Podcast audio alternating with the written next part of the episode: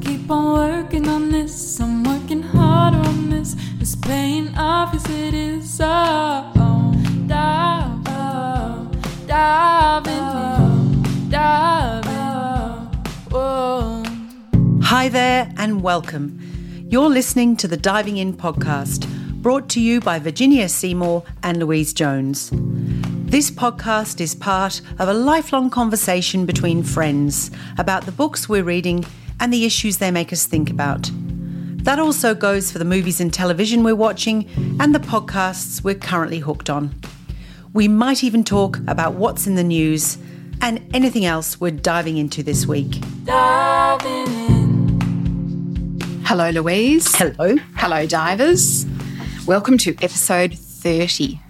That's exciting. Can you believe we've done know. 30 of these, plus a few duck dives? Yeah, duck dives, swan dives. Swan dives. But 30, I can still remember when we first hit record and we were so self conscious. I didn't know where to look. I know. and we went like a bit uber prepared as well. just, oh my goodness. now we're just swan into the studio. Oh dear. Uh, it is absolutely lovely to be back in your study, Luke, though. It's a, sort of a little oasis of calm in a world that is actually really rather stressful and horrible at the moment. Apart from the mess behind me that you're yeah, no, very yeah, kindly yeah, no, ignoring. No, I love, I love the look of all those books. It's beautiful. So today we're going to be chatting about a couple of books that sit in our theme, which I'll mention a little bit later on. We have a winner of our giveaway or winners. And we're going to mention a few non book things that we've been diving into, and we have a life hack and we have a writing tip. Uh, but first up, we're going to talk about a book that we've just finished. Did you want to go first, Lou? Yeah, sure. It's actually a coincidence, having regard to our theme, that uh, I had just finished this book because it's a very good counterpoint to the other book I read. And it's called A Repurposed Life. Um, thank you to my friend Michelle, who lent this to me very recently. And it's the inspirational memoir of Ronnie Kahn, who is the founder of the food rescue charity Oz Harvest. Uh, and Oz Harvest collects leftover food from a wide variety of vendors, events, restaurants, etc., and distributes the food to shelters and refuges and, and those in need. And their motto is rescuing food, fighting hunger. And since founding Oz Harvest in 2004, Ronnie has gone on to assist with the setting up of UK Harvest Gosh. and South Africa Harvest, which is very dear to her heart for reasons that will become apparent, uh, and Kiwi Harvest in New Zealand. You know, it's interesting. As of 2019, 11% of the population in South Africa uh, had food insecurity. It's a staggering number of people, 6.5 million people. And I reflected today with COVID, Yeah. those numbers all over the world Mm. Yeah, will have changed, you know. For the worse. Yeah, absolutely. I don't know the current statistics in Australia or in the UK. But we've seen the queues of cars in America Yeah. Yeah. where car parks are just a snake filled Yes. with people sitting for Yes. hours. And I should add that, you know, this was an entirely original idea that Ronnie came up with. And she was working on formulating it, but she did go and visit a, a relative, might have been one of her sisters in America, before they launched Oz Harvest. And she came across Angel Harvest in the US. So the US has had a similar initiative going for a very long time. Right. And of course, you know, you and I know the bright yellow Oz Harvest mm. vans, and they're mm. all through the UK now Wow. with different branding, obviously, and as they are in South Africa. It's a real signature yellow. Yeah. And somebody said she could almost brand it like Cadbury because it's such a can distinctive bright yellow van. shade, Yeah. yeah. And then in New Zealand, it's a bright green Oh. Kiwi harvest. Yeah. So Ronnie grew up in South Africa in the 1950s and 60s in a very comfortable family, a Jewish family, uh, with her parents and her two sisters. And they were brought up to believe that all people were equal, but the sort of abject and brutal injustices of apartheid in uh, South Africa, which of course was enshrined in law, I think in 1946, was very much in plain sight. And she describes her family as fairly numb to what was around them.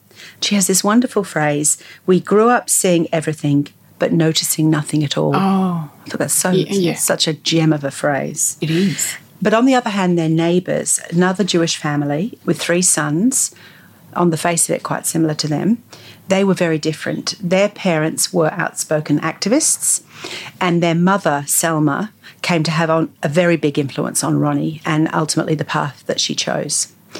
She says she observed Selma making very deliberate and mindful decisions to combine her career, her working life, with a moral commitment to change. Wow. And of course, that is something that Ronnie returns to in later years with Oz Harvest. So Ronnie goes to university in Israel, as many Jewish young people did from South Africa. There were a lot of scholarships available. And then after that, she joins a kibbutz with her boyfriend Des from South Africa and with some friends. Uh, she marries Des, and then he is conscripted to the Israeli army not long before the Yom Kippur War. They have two sons, and they spend seven years on the kibbutz. But Ronnie is a sort of very creative person. She's very keen to have a life where she can make her own choices and has more autonomy over their lives. You know, it's interesting, you know, we think of kibbutz as, as places of sort of equality and caring for the, the, collective. But in the 1970s, jobs were very much assigned on gender lines. Yes. So her husband Des loved it because he was, you know, he was farming and he was in the outdoors and you know, her sons loved it because it was a fantastic place to bring up young boys. But she was given, a, you know, a fairly mundane job, and it really didn't suit her personality. And that's sort of, I think, one of the interesting challenges that that's sort of posed throughout the whole book. How can we serve the interests of everybody in society while allowing individualism to thrive at the same time? Yeah. And, it, you know, it's quite sort of given me a lot of pause for thought. So eventually, Kahn and her family moved to Australia, and we know that Ronnie ends up working in event management, where she was immensely successful, you know, with her event company. And of course, it's in that industry that she began to notice the appalling waste of food. Oh, yes. And there was one event in particular, I think, where everybody got so drunk they did not touch the food at all. Wow. And she had this, you know, extremely expensive, high end You can imagine. food, and it was not touched at all. And she ended up delivering her first carload of food to a refuge, and the rest is history, Wow. really. You know, and so Oz Harvest is today a major charitable organisation and it provides thousands of people all over Australia with food. And then, of course, those sister organisations in the UK and South Africa and I New can Zealand. imagine that um, being an event coordinator is the perfect occupation for someone to then go into this because to me, it's pulling very disparate people together, Mm-hmm. making connections with people. Mm. It's not all easy and close. You know, No, n- no. nothing's aligned. And yeah, but it's very interesting you say that because I don't want to give the impression that, you know, she was running this business, so therefore it was kind of like voila, she saw a problem, hunger, No. and she created a- Oz Harvest because she had to keep working at her event business Mm. to fund Oz Mm-hmm. Harvest. She did have this wonderful volunteer, I think it was an expat from the UK, who'd come out and said, Oh, well, I'll do a day a week. And this lady ended up working four years full time as a volunteer, and apparently she was incredible. She made things happen. But she was very honest about the challenges.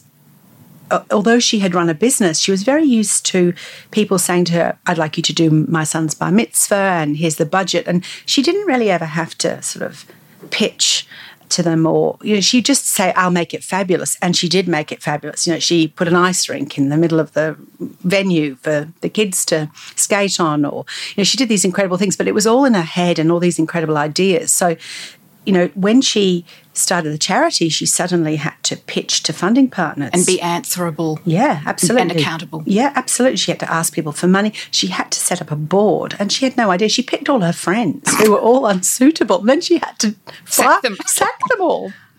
Uh, and Macquarie, I think Macquarie Foundation were the people who sort of got her started through her brother-in-law. But they had to say to her, Ronnie, this is serious business. Uh, so you'd think running an event business that she would be across all that, but really, No, you know, okay. the event business was about how fabulous she was and the uh-huh. fabulous events she created. Mm-hmm. And then the in the first year, the biggest challenge they had was to get the legislation changed in I think three Australian states because About food safety. Yes, because anybody who was asked to donate food would say no. Well, lots of people would say no because if somebody took that food and then was ill, Yep. they faced liability. Yeah.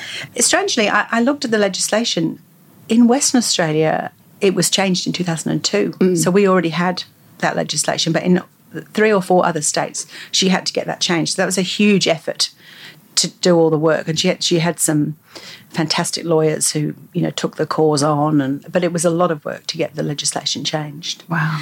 So look, this is an incredibly personal story, uh, and certainly setting up in South Africa. It turns out it was the son of her activist neighbour who helped her set up. um, Oh, love that. Uh, South Africa Har- Harvest, and uh, yeah, it, it, it was lovely to read a memoir for a change, and also something that's very inspiring and quite joyful Yeah. and as I said, a uh, counterpoint to to the other book that I read for this episode, which is very raw and confronting.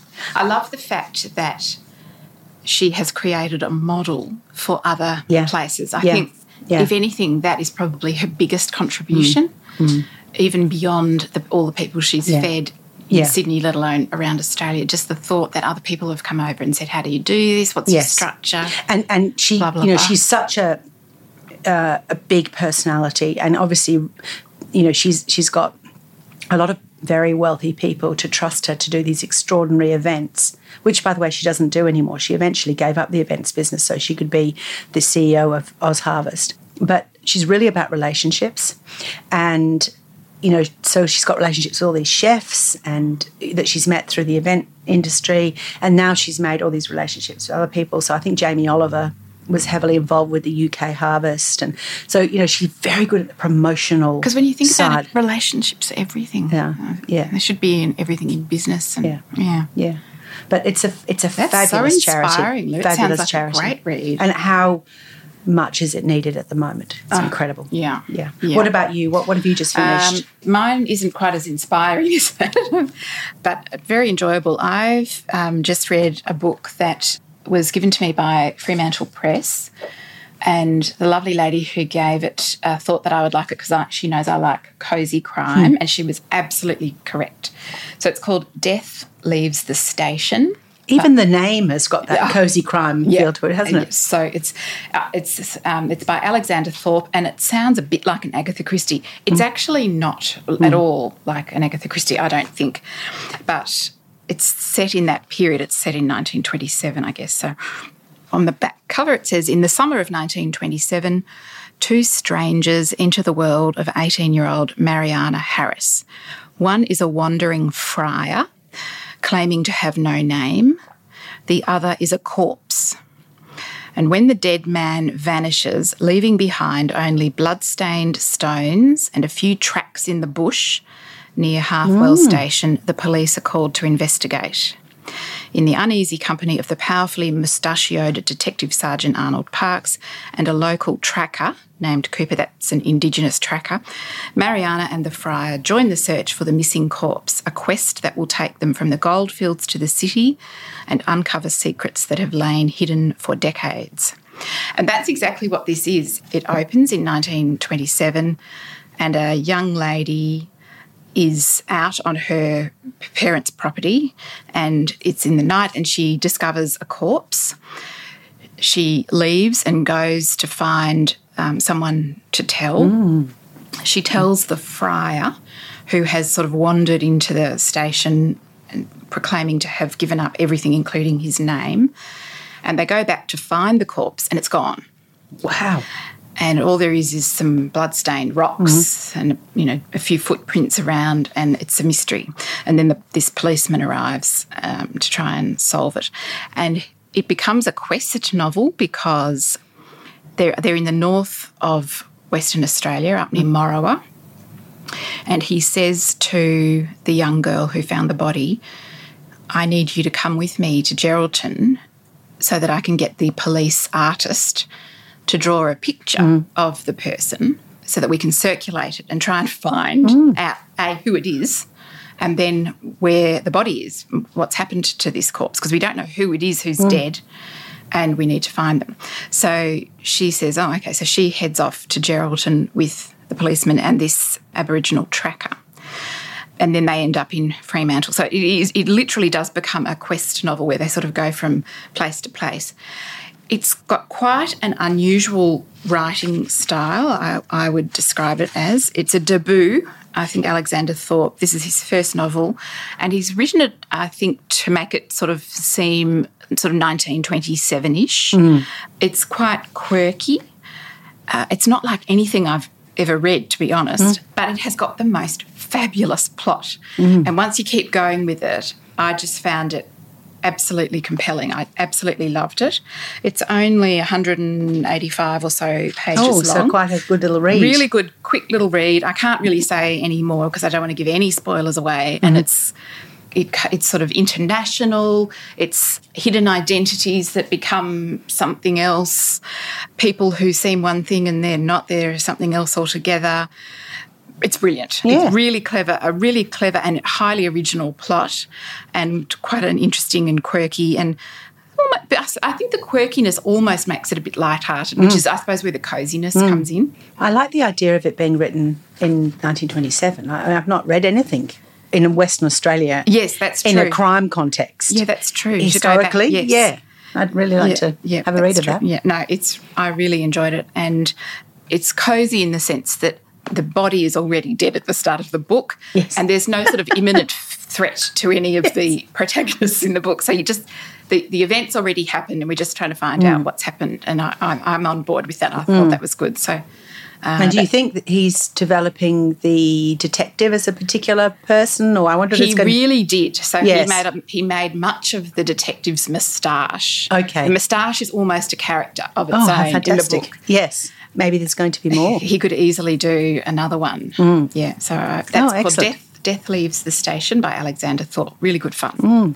So today, our theme is the other side of the tracks and people at the margins. We, we did have another theme, but it was a bit bleak. yes, it was, wasn't it? We're trying to couch it in positive yeah, terms. so, so we've come up with a, you know a slightly more positive way of describing our theme. So I'm going to talk about my mm. book first, and it's an author that you and I both absolutely love, Lou, and so I know you will just agree with mm. you know what I say about this. So I'm going to talk about The Broken Shore by mm. Peter Temple. So Peter Temple was a journalist in South Africa.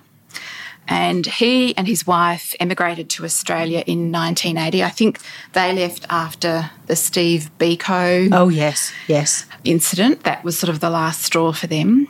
They got out via Germany. I think they had to do a sort of a circuitous thing because uh, other Commonwealth countries wouldn't accept Okay. white South Africans. Uh, he eventually settled in Melbourne in about 1982 and he became an editor and a writer, uh, and he was a journalist here as well. And then he wrote his first book, which was Bad Debts, and that's the first in his Jack Irish Yes. series, which is quite well known. It's a fantastic series of four books, and three of them have been adapted to screen with Guy Pearce and Aaron Pedersen and a whole other cast. Just love those books. fantastic. Yeah, the books are fantastic, and the telemovies are Yeah, I think they were very intelligently done. beautifully mm. done. Mm-hmm. So there are three telemovies of the first three books. And then it was turned into a series, which are sort of spin offs, which don't seem to be connected to the books at all. And there is a third season coming out this mm. year. But I think they're pretty true to the characters mm. that, that Peter Temple created. I think the writers have done a pretty good job. So Peter Temple also wrote a number of standalone books, and he's pretty well known for the duo, which is The Broken Shore, the one I'm going to talk about today, and then there's the loose sequel to that, which is called Truth. Mm. And it was Truth that won him the Miles Franklin Award in 2010, which is almost never, maybe never, ever given to a crime writer, mm. which says everything about his writing, I think. Mm. Uh, so for today's conversation, I decided to go back and reread The Broken Shore because it was published in 2005 and I read it 16 years ago and I'd pretty much forgotten the plot. So in some senses, it seemed quite fresh and enjoyable. Gee, he's a fantastic Oh, writer, he's isn't he? just incredible. He's I worship. I worship. Oh, my and, and, I- goodness. and look, a lot of bookish people really know him, but I don't think he has the sort of notoriety that he deserves. Nowhere near. Because he's just near. extraordinary. He is in a world of his own, Yeah. in a class of his own. He's Yeah. so good. So I'm going to talk about it without getting into any spoilery mm. detail at all. So the outline of the story is there's a homicide detective called Joe Cashin. He's been wounded at work in a pretty serious way, mm. and he's been seconded to a country posting so that he can recuperate because it was a pretty traumatic experience. So he's living out of town in a sort of a coastal countryside area in Victoria. Uh, and it's in a falling down sort of ruin of a, of a house that his great grandfather had built. And he sort of thinks he might do it up and sort of bring it back to life. And one morning he gets called out to a serious assault of a local elderly man called Charles Burgoyne, and he's sort of a member of the local squattocracy. And for the listeners who are not Australian, the squattocracy is sort of the Australian version of uh, sort of wealthy rural landowners, I Like suppose. ranchers. Ranchers, yeah, yeah, wealthy yeah ranchers.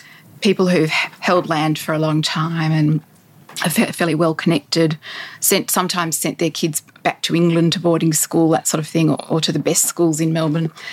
Uh, and this man's been attacked in his home and then he ultimately dies. So it ends up being a murder. And that's not giving anything away No. at all. And it's Cashin's job to investigate this incident. And it appears that it may have been two local Indigenous kids who are suspected of breaking into this man's property and injuring him and ultimately causing his death. And whilst there are good reasons on the surface for the police to initially think that it might have been these hmm. kids, and it's quite understandable why they did go down that path. They initially looked at these Indigenous kids. The reality was that they were looking in the completely wrong direction. And so it was sort of easy back then for the police to think, oh, this is just, Yeah. you know, these local kids from this rough area. There's sort of an, an, an Indigenous area called, I think it's called the Daunt, where they all live. Mm. And just to think that they've solved the crime by pinning it on these kids. And it has terrible consequences for those wrongly accused kids. In all of his books, I've noticed Peter Temple makes the main protagonist very mentally and physically tough. Mm. They're very masculine. Mm. They're almost monosyllabic. Yes. They're very clipped and tight in their speech. They sort of say the bare minimum, mm. but they have a lot of integrity. And that matches his style of writing as well, Perfect for his style of writing. which is also edited to the Yeah. max, isn't it? edited It's just- to the max. Spare. There is not an extra word. No, there the There's not one thing. word that is that is out of place. Yeah. I know. So the plot starts out with the incident, and then the story always circles around and around. And there are always lots of seemingly unrelated things happening, uh, other incidents or other burglaries or other crimes. And then Peter Temple always closes in Yeah. and things circle in and in and in, and mm. then in what is uncovered is always connected and it's always much bigger and much darker mm. Mm. than anything you could imagine. And that's exactly what this novel does. There's lots of peripheral things happening, and you sort of think, well, what's this person got to do with anything? And it's someone in town mentions something. There is nothing wasted. No. there is nothing there that's a red herring. and, and Cashin gives equal weight to all those, you know. So He he's so he's does. also giving the same Yep. weight to the detail as well. And the other thing about his protagonists is they're always incredibly good with their instinct Hmm. and hearing little voices or little things that don't add up and pursuing that. Hmm. Even if it's not immediately, they, they'll think about it overnight and come back and Yeah. they're always on the money. It's so good. I just think he's he's really, Hmm. really good. So th- this is such an interesting book, book from the point of view of racism in Australia and, and in Victoria in 2005. He's made Cashin a character who has an Indigenous cousin who brought him up for a while. His mother's brother had married into an Indigenous family. Hmm. So this character sort of straddles both worlds. Yes. And they really are two different worlds hmm. completely. And I just found it fascinating to read this book again in 2021 hmm. and see it through the prism of my different vision that I have now than I had when I read it in 2005. And I had quite a visceral reaction to the racism.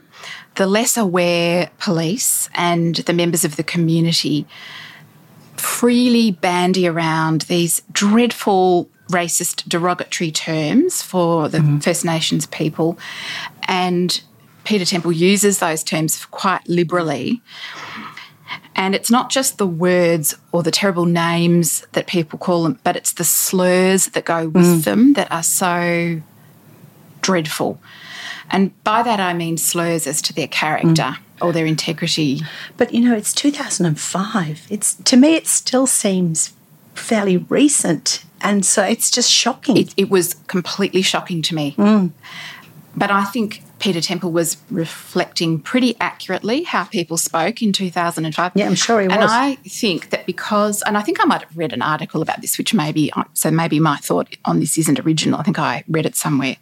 That, like a lot of people who come to a new country, a bit like Jane Harper, a lot of writers, as outsiders, they are particularly good at seeing Absolutely. what we don't What see. we don't and, see. And seeing how we speak, what mm. we say, all our strange names for things and habits and the way we discuss things. And they are actually, in some ways, best placed to hold a mirror up to us. Absolutely, and Yeah. it sounds like Buster agrees with you as well. He's, he does. Um, but a bit, that's not unlike what Ronnie Kahn was saying. Was Yes. that you know the brutality of apartheid was there in Yeah, plain sight, absolutely. and yet Yes. they didn't see it. Yes. And I'm pretty sure that Peter Temple, coming from his South Africa, background, yeah. very deliberately Hmm. chose this topic. He was not being racist, he was holding a mirror up. Hmm. I'm sorry, everybody. I think some lawns are being mowed outside, so there is a little bit of extra noise. It's just so- a beautiful Perth sunny day. It That's is. part of the noise. So even though it was hard to read, it did make me feel that we have made some small progress, even since 2005, Yeah. which really does seem Yes. like 16 years doesn't seem No. much. But I think if this book was written today, I think it would be a bit different. Yeah. I think I mean we've still got a long, long way to go. I I also think that he would be criticised not because this was his belief, but his liberal use of the language as well. Yes. I think that Yes. there would be some restrictions or criticisms, or even he might have felt himself not able yeah. to necessarily use the language. Absolutely. But I think if he was writing how we speak today, I don't think there would be the same Yes, of liberal course, use of course. these terms. Yeah. So he would possibly wouldn't need to. I mean, I'm not for a moment suggesting that we've arrived where we need to be. We've No. got a long way to go, but it's just interesting to see in 16 years we've made baby steps. Yeah. I mean, maybe you know it's sad that we haven't made more, but at least we've made some, and we're going in the right Yeah. direction. I love his writing. He treats his readers as though they are very smart. Mm. And that they're paying attention. He really doesn't explain No. Mm. anything to you. You just have to keep reading and figure it out. So if you picked this book up, you would almost think, oh, this must be the second or third in the series because he mentions people and he tells you nothing about them. No, yeah. And you think, well, what, what's the relevance of that character? Who who is that? But Yes. you just think, oh, I better keep reading. Yes. And eventually you just drip by drip by drip Yeah. Mm. piece it all together. And he doesn't sort of treat you like he has to sort of spoon feed you. And that's what keeps you turning the Yeah, pages because he does it in such an yes. intriguing way. And you think, want to know. why is that person so important? Because there's nothing here that's surplus. So I just love He's, that. I think he's close to my favourite Australian writer. Yeah, I think he is too. He's just superb. Yeah. I mean, you just know you're in the hands of a writer in complete control of the story. He knows exactly where he wants to take you and he executes it brilliantly. In this one, he does a beautiful depiction of the relationship between Joe Cashin and another detective called Villani. And Villani is the one who becomes the main character in Truth. Yes. That's the, Yes. the loose connection. Yes. And they are both proteges of a guy called Singo. Mm. And Singo was obviously their their chief detective who mm. hand selected all these people for his team and he taught them everything he knew mm. about being a good detective mm. homicide detective. And it's like he's in Singo is in their heads all the time and they mention him to each other all the time. They go and visit him in hospital because he's had a stroke. They think what would Singo do in this instant? And they they talk about you know one of Singo's rules was you know, following your instinct and having a sniff, Mm. which is just sniffing around, just going and poking around and It's a very So clever good. way to bring in a method, isn't it? To have somebody Yeah. refer back to what a mentor, what an important person in their life, or It's a mentor. It's a really clever device. Yeah, yeah. And it's a beautiful depiction of male friendship. Yes. Uh, it's very masculine. I can see why a lot of men love this book. It's a very male book, but it's that they're very respectful of mm. women, and mm. uh, or you know this main character is anyway. Mm. I just loved it. I thought it was beautiful, and of course now. I'm absolutely going to go and immediately read Truth, Truth, because yes. I didn't have the luxury of reading them back to back because Truth didn't come out until another five hmm. years, by which time I'm sure I'd forgotten hmm. That's the one with the theft in a shopping centre, I isn't think it? so. Yes. Yeah. But that's I think also I, a vague. yes, and there's a female security guard. I seem to remember that I one. can Yeah. remember a very tense. scene. There's always a very tense scene Yes. at the end, Yeah. where the main protagonist's life is at risk. It actually Mm. gets re- very real. It's hmm. quite scary, but I, I don't find it too bleak or anything. I, I just cannot stop turning the pages. I absolutely love it. So um, I'm looking forward to reading them back to Mm. back now because I think he probably has more links between the two books than I would have realised Yes. when I read yeah. them five years ago. No, I can't remember either. But great to revisit and also like Yeah, that and yeah. read a body of their work. Yeah, yeah, so good, so good. So, what about you, Lou? What's your book? Oh, well, I read, I, I call it Shuggie Bain, but I, I think it might be Shuggie Bain because it's about a boy called Hugh. And Uh-huh. that's his nickname. So it might be Shuggie Bain by Douglas Stuart, which, of course, was the Booker Prize winning book for 2020.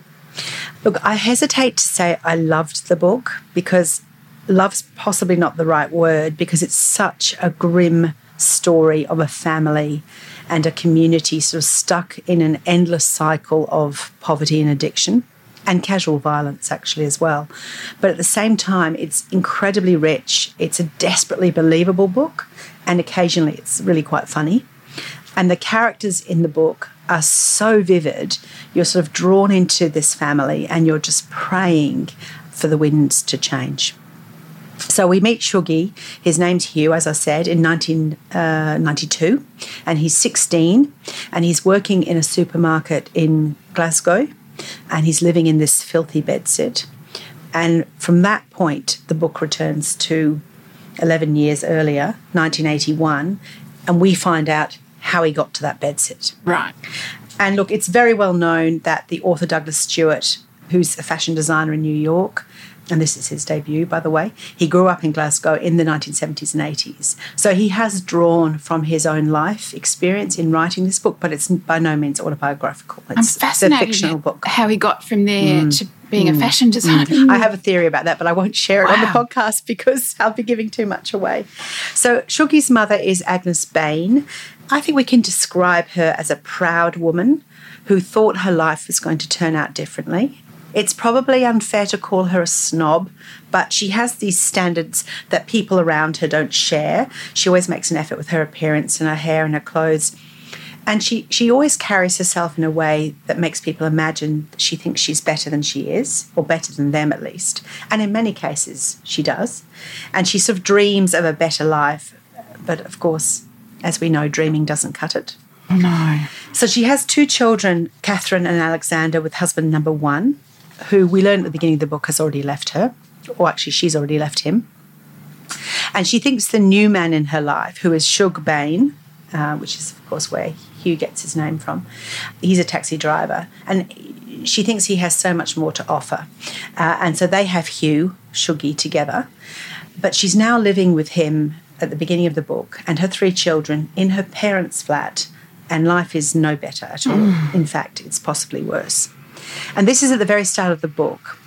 But as a reader, it kind of sets in train this kind of creeping cycle of inevitable hopelessness. You know, oh. Agnes's husband, Shug, moves her and the three children to a mining town. It was one of those mining towns that is devastated by the economic policies of the Thatcher government in the 80s. And we soon learn that Shug Bain has no intention of remaining with them. Uh, he's a horrible, horrible man. You know, and his philandering ways are effectively the least of it, you know. So the family's placed in this kind of new landscape, a new community, which is not only economically ravished, but it's also socially and morally completely bankrupt. And it's bleak and it's hopeless. And the children are effectively the only heroes between Agnes and the bottle and her demons, effectively. Now, I, I'm actually not going to talk really any more about the story because I'd be giving away lots of spoilers. So I've really just taken you into a couple of chapters Yeah. of the book.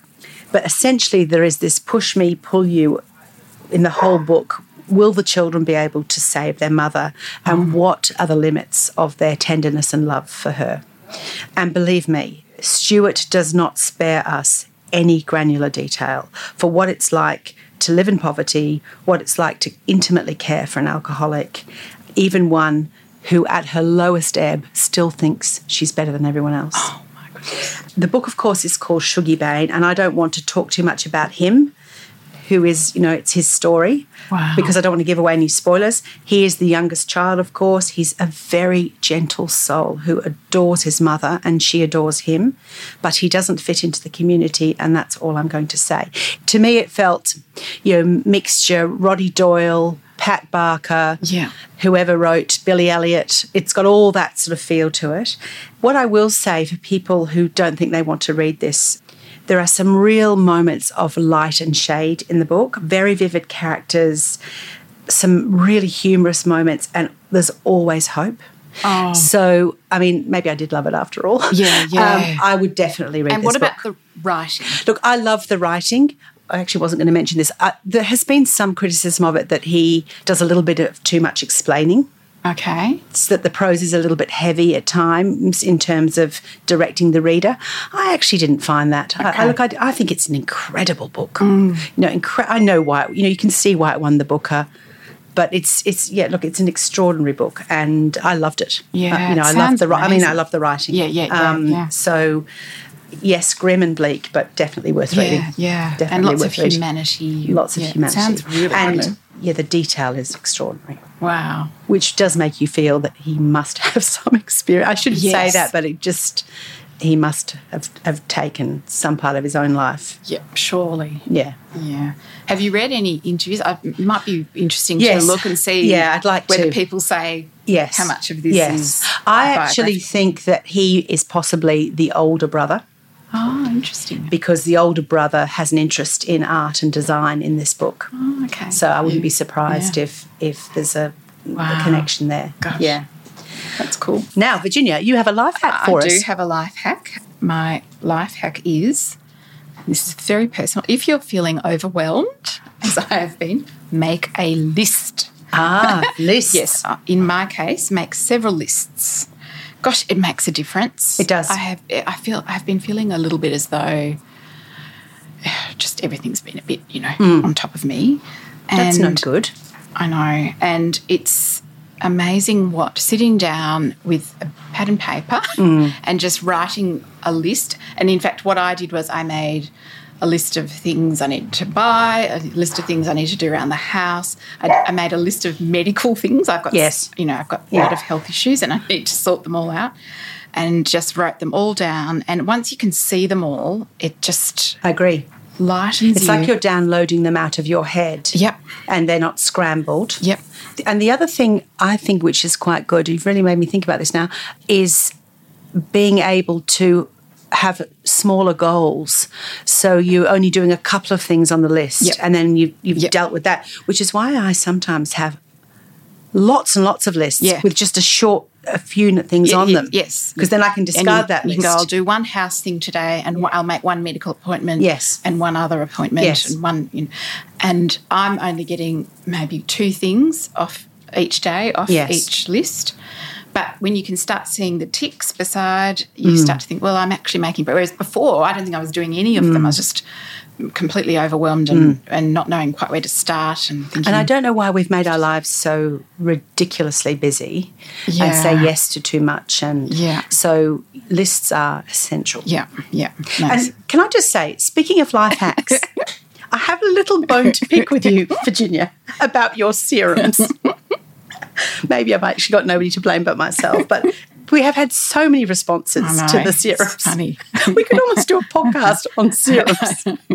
anyway, I had a client meeting last week with a single person, and I was sitting across the table from her, and she was looking at me intently. And you know, when you someone's looking at you and you see that they're distracted There's by something something, wrong. there's a flicker in their eyes, and they're a bit distracted. That normally means I've got parsley in my teeth or coffee, cappuccino, chocolate powder around my Well, mouth. she did that and she looked at me, and she won't be listening to the podcast, so it doesn't matter. She looked at me, and I could see her eyes sort of flickered to the side of my face, and I instinctively sort of put my hand up, and then she looked away. It was one of those awful moments. Anyway, I felt my face was peeling off. Seriously. Fortunately, and I don't think she did this on purpose, she went off to get some documents. And I'm sit- sitting there, touching my face, and I, my whole face is rubbing off. I'd put a serum on under a moisturizer, and my face was just, it was just, expo- it was just sort Oh of shedding. that is just so embarrassing. Yeah, it was hilarious. So, Serum Gate. Now, if I knew more, I could probably counsel you and say, now, was it hyaluronic acid? Because that should go in, you know, on, in the evening. And blah, blah, blah. I'm, I'm actually Exactly. still a complete Look, amateur. it may have been an old serum, and it may have been me using it completely incorrectly, Yeah, but yeah. it was it was actually very funny indeed. Well, with hindsight, it was very funny. I'm so sorry, Lou. Mm, no, very funny. Uh, now, you were going to do a writing tip, I was. and we've also got our winners. We have. We have. We've received some amazing responses for Oh. the competition. We asked people to tell us if they were going to write a book or if they are writing a book or halfway through a book, what they want to write about. And we've people have been so generous. I love our answers. yeah, oh my goodness. We've had some people give us, you know, mini chapters and Yep, just beautiful. so lovely. So we were so overwhelmed, we decided we're not going to give two books away. No. We're going to give several books Yep, away. yep. And the book I'm talking about is How to Be an Author The Business of Being a Writer in Australia by Georgia Richter and Deborah Hunn. Um, so we will be announcing those winners on Instagram and contacting Yes. you and getting your addresses and posting them out to you this week. Yep, but we've got more than two. We've got we more than two? So taken Yes, everybody. we're going to give a few more out. Yeah, we just couldn't resist. Yes, you've shared a, life hack, so I'll share a, a creative writing tip. Okay. Right at the beginning um, of this book, the first chapter is called In the Beginning, and they talk about some triggers for creativity, things that get you started, get the juices flowing. And Georgia and Deborah offer a number of suggestions. And one of my favourites, I'm just going to share with you. You know, you might have a sort of a germ of an idea, like an event that's happened to you personally or a de- an autobiographical detail, but you don't quite know how to sort of transform it into a fictional Yes. context. I can relate to this. Uh, and you don't know how to sort of add sort of depth to it. And what they suggest is adding a layer of what if. Oh, So project alternative versions or outcomes to the event as to what actually happened. So you, you know, Oh. if, if if something's happened to you or you've observed something, say, well, what if this happened instead, or what if the outcome was this instead? And they said that's a sort of like an imaginative trigger. yes, Um, I can see how that would yes. work. So so uh, effectively, in short, propose alternative visions or alternative outcomes to the event Yeah, that I you're thinking that. Mm. about. So I, I love that as well. I Yeah. that was a really really good one. and it's quite a concrete way because I do. I feel like sometimes I'm the repository of stories. Like people have told me things that where I have said you couldn't make that up if you tried. Like just and they're real things that have Yes. happened to people. Yes. And I often think, gee, I'd love to put that in a story. Yes. You know, Yes. change all the Yes. names. I, you know, obviously would never steal someone's story, but but I often think I wouldn't really know where to start with that.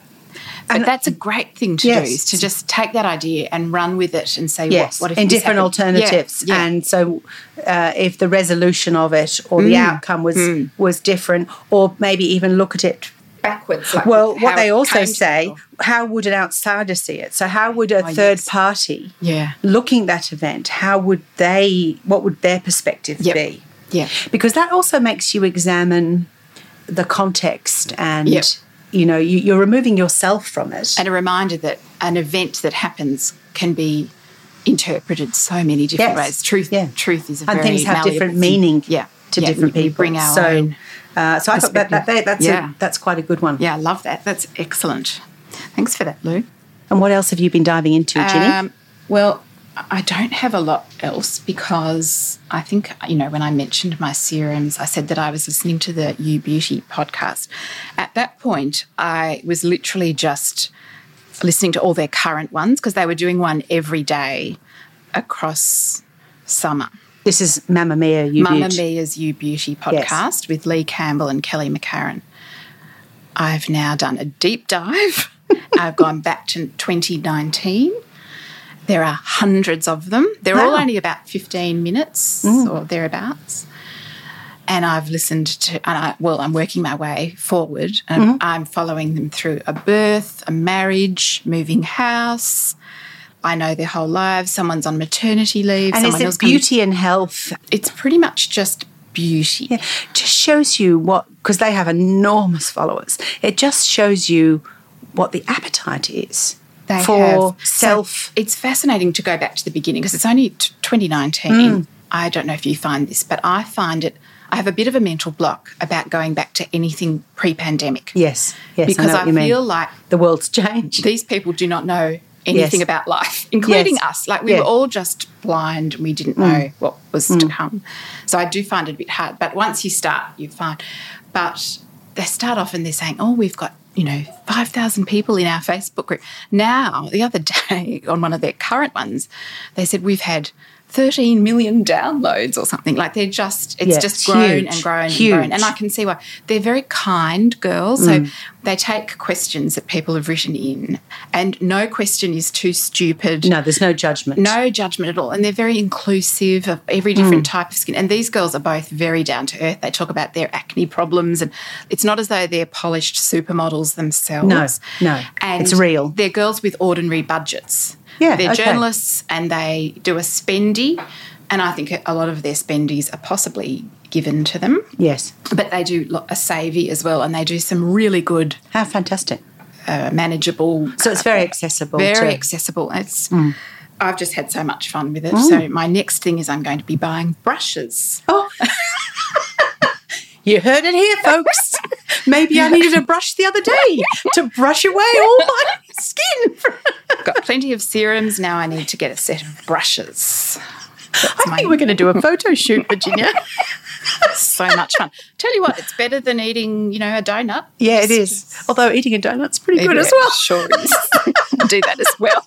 What? Who Why? am I kidding? What do we have Yeah, to give up? it's, it's not either or. This is skincare, Virginia. I don't know why I feel the need to justify my Correct. obsession Absolutely. with you beauty. Yeah, that's what I've been diving into. What about you? What have you been diving into? Uh, well, I have been binging on a Netflix series which is new, I guess, for us in Australia. And I don't know actually when Netflix took it up, but I don't think it's that recent. Anyhow, it's called Shtisel and it is from Israel. And I think there's three series now. The third series might have come out in 2019. And it is essentially about an ultra Orthodox Jewish family in Jerusalem Fascinating. and it's it is fabulous. So you have uh, Shulem Shtisel, who is the sort of patriarch.